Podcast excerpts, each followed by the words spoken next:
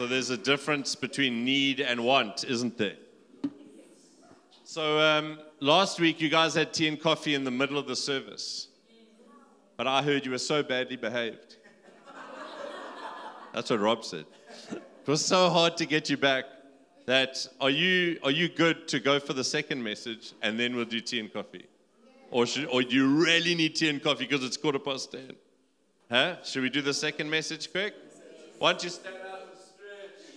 High five the person 360 around you. Do a brain break. I think that's what teachers call it.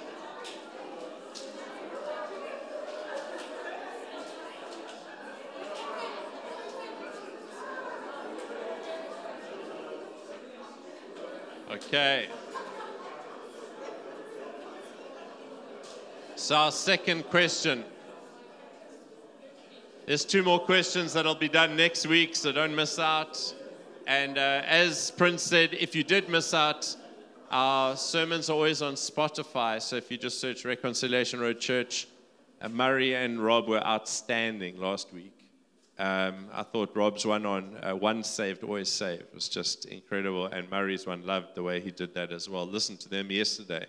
So, my question uh, that uh, you guys asked is what is God's beautiful design for men and women? What is God's beautiful design for men and women? And so, I want to start by just saying, uh, making a statement God is creative. Am I right? He's a creative. Unlike creative people, I'm married to one. Uh, there, there are many people in the world who are creative and although we call them creative, they are merely rearranging the stuff that God actually made. Because when someone is creative, they're not actually making something, they're just rearranging what God made. Because this is the type of stuff God makes, and it just can't compare to a, next slide, please. It can't compare to, to what we make. God can make stuff that we just can't even dream of making. And so, because God is creative, we live in and we experience a world filled of color, textures, patterns, complexity. We live in a world of intricate detail and design. We live in a world with animals and plants that have all got different forms and function. We see majestic mountains and oceans and sun and moon and stars. All of this is because God is creative. And we also see the intricacy of his design of the human body and the complexity of human life. And when it comes to human relationships, before anything was ruined by sin, God made a specific design. The Bible shows us that there was a beautiful design in the way that God made men and women. And He he made them different from each other. He made them distinct from each other, not just in their bodies, we can see the physical distinction, but He also designed them in a way that they would work together. God designed men and women to relate to each other, He gave them roles, and He made them equal as co image bearers of Him. And so, God, who is unimaginably creative, he is good, and he declared that after he had made humankind, male and female, in Genesis 1:31, it says that God, after making male and female, he said, This is very good. It was the only very good that he declared. Satan, however, hates God. He hates what God has made, and he hates you, Bazalwan if you know what that means, brothers and sisters. He hates you.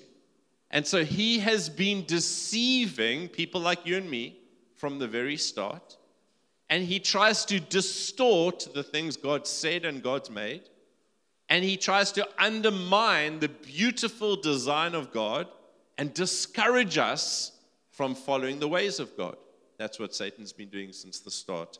And as you know, if you've been around me any length of time, I always say Satan doesn't have any new tricks because the old ones are still working. And so, if you remember Adam and Eve and the story of Adam and Eve, God said that eating this fruit was not good.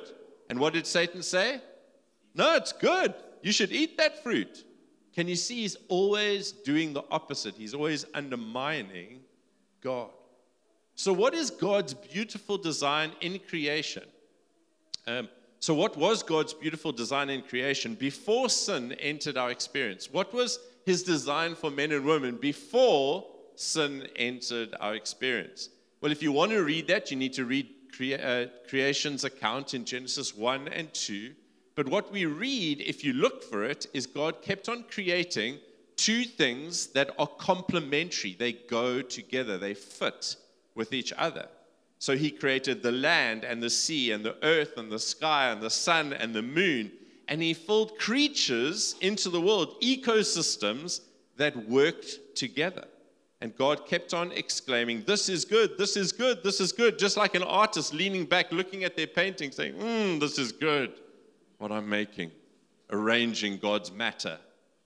But by Genesis 2 4, there was this amazing world teeming with life and complexity, but there was a problem. There was no one who could work the ground, it says. And so God supernaturally in Genesis 2 7 creates human beings. He creates Adam and he breathes life into him. But at this point, there was another problem. You see, there was still something that was out of sync with God, because although God is one, God is Father, Son, and Spirit. God is a God of relationship. God is a God of complementarity. And just with Adam, there was something wrong. Adam by himself couldn't represent the image of God in the world. And so God declares the very first not good in your Bible. And this was what it was about. God says this. And this is not about marriage, okay? Today. It is not good that the man should be alone. I will make a helper fit for him. Say, fit for him. You see, Adam, because he was alone, remember we had the, the earth and the sea, and we had the, the, the earth and the sky, and we had the sun and the moon. We've got all these complementary pairs, but because you've just got Adam, it was not yet good. He was not fully in the image of God. And so you can read in Genesis 2 19 to 20 what God did. God brings all the Adam animals that he had made before Adam, and he's looking amongst all these animals for a helper that is fit for him. Just put up Genesis 2 19 to 20. It's the, it's the one before that.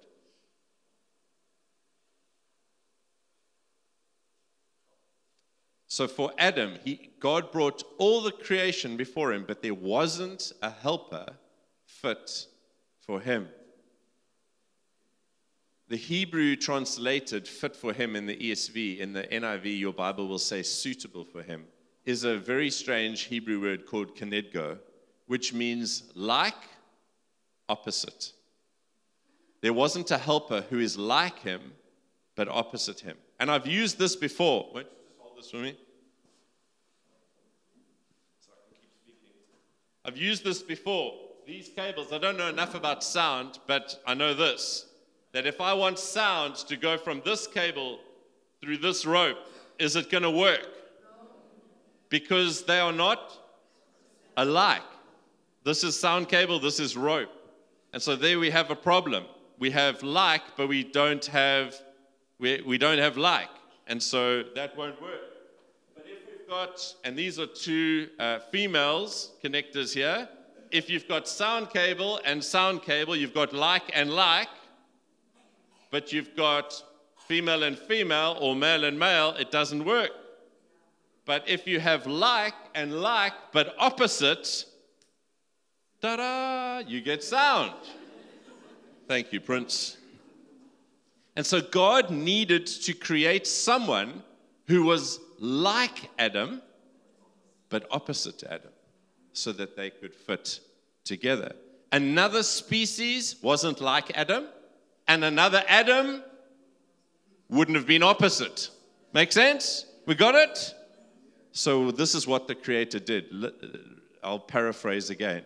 Verse 21 God caused a deep sleep to go on Adam, and God takes one of his ribs out and makes woman, makes someone who's like him, but different to him. Look at what Adam says when he sees him. He's like, I could just imagine him fizzing and saying, At last, This is bone of my bone. He's saying, This is like.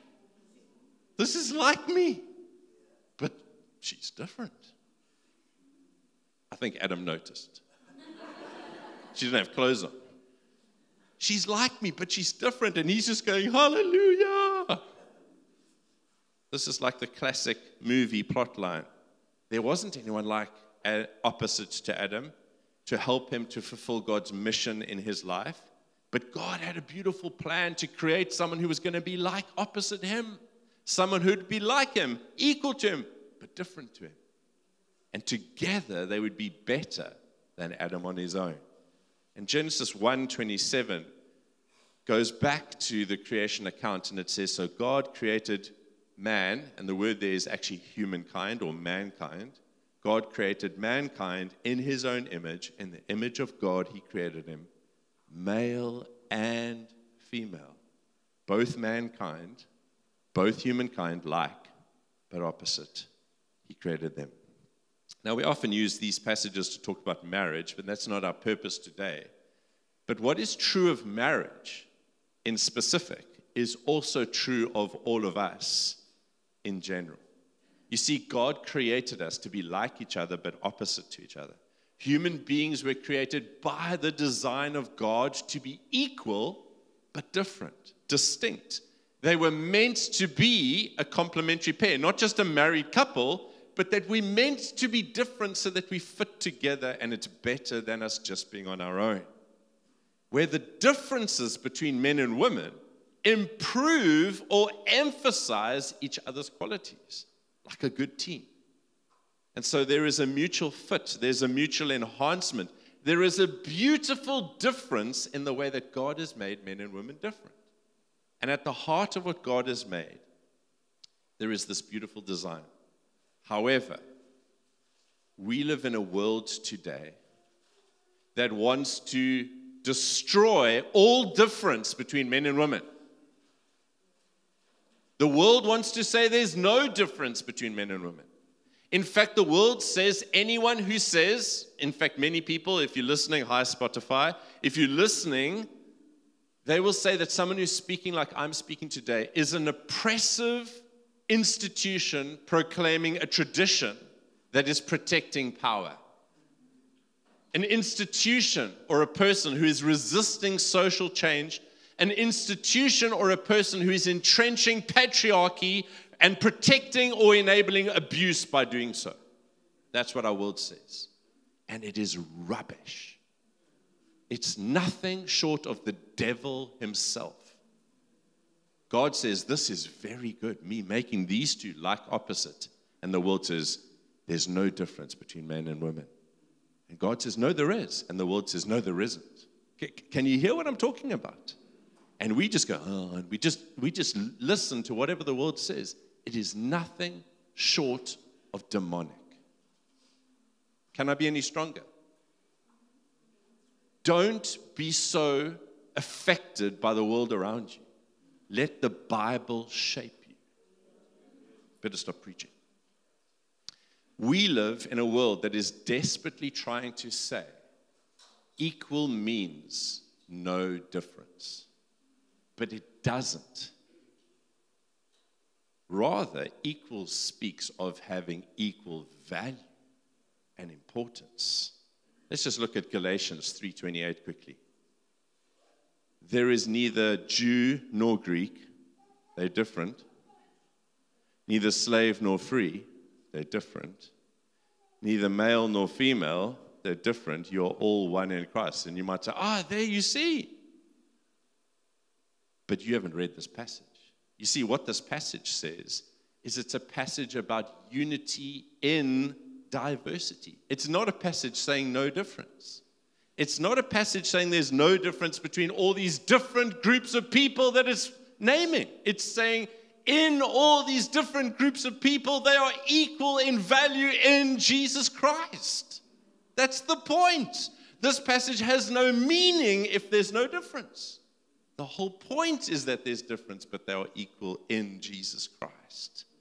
And so this verse cannot mean there is now no difference because the one who wrote it, Paul, speaks different things to these different groups of people in the whole New Testament. So that would make no sense at all. What this is saying is that all these different groups of people have all been united through their common faith in Jesus Christ. And because of that, they will receive one inheritance. Scripture does not take away the distinction between men and women. Rather, it says that they are equal in Christ Jesus. So, what is taught here, actually, in Paul's day, was a radical upliftment of women, of slaves, of Gentiles. It's giving them value and saying because they've believed in Jesus, but it's not saying there's no difference between them. We wouldn't be able to be a multicultural church if there was no difference. So, what is God's beautiful design for men and women? I'm going to use a word in, to answer that it's complementarity. What is God's beautiful design for men and women? One word. They're complementary. They like opposite. But I'm going to give you a paragraph that we as elders have written. And there's actually a 21 page paper that you're welcome to get if you want to dive deep into this. I can send you the PDF later on and you can, you can read it for your bedside reading this afternoon before you fall asleep. I would love to send that to you, but I'm just going to show you one paragraph from the paper that your elders have written to understand this properly. Let's just read this paragraph together. Well, I mean, I'll read it and you listen. So, this is from your elders. I double checked with them this morning. We believe that men and women are created equal. Can I hear an amen? amen? Men and women are created equal distinct, that means they're different, and inextricably, that means you cannot remove them from each other. They are inextricably interdependent, they need each other. As we advance God's kingdom together in all of life, as like opposite co image bearers of God. There are two spheres of life where God gives distinct male female roles in Scripture. Here they are the family, husband and wife, and the spiritual family, the church. The differentiated roles do not undermine the equality of men and women. Instead, the difference is God's beautiful design of complementarity a beautiful difference taught in Scripture about family and spiritual family. So we urge all people to embrace God's design of these differentiated roles, thereby receiving God's blessing. Amen.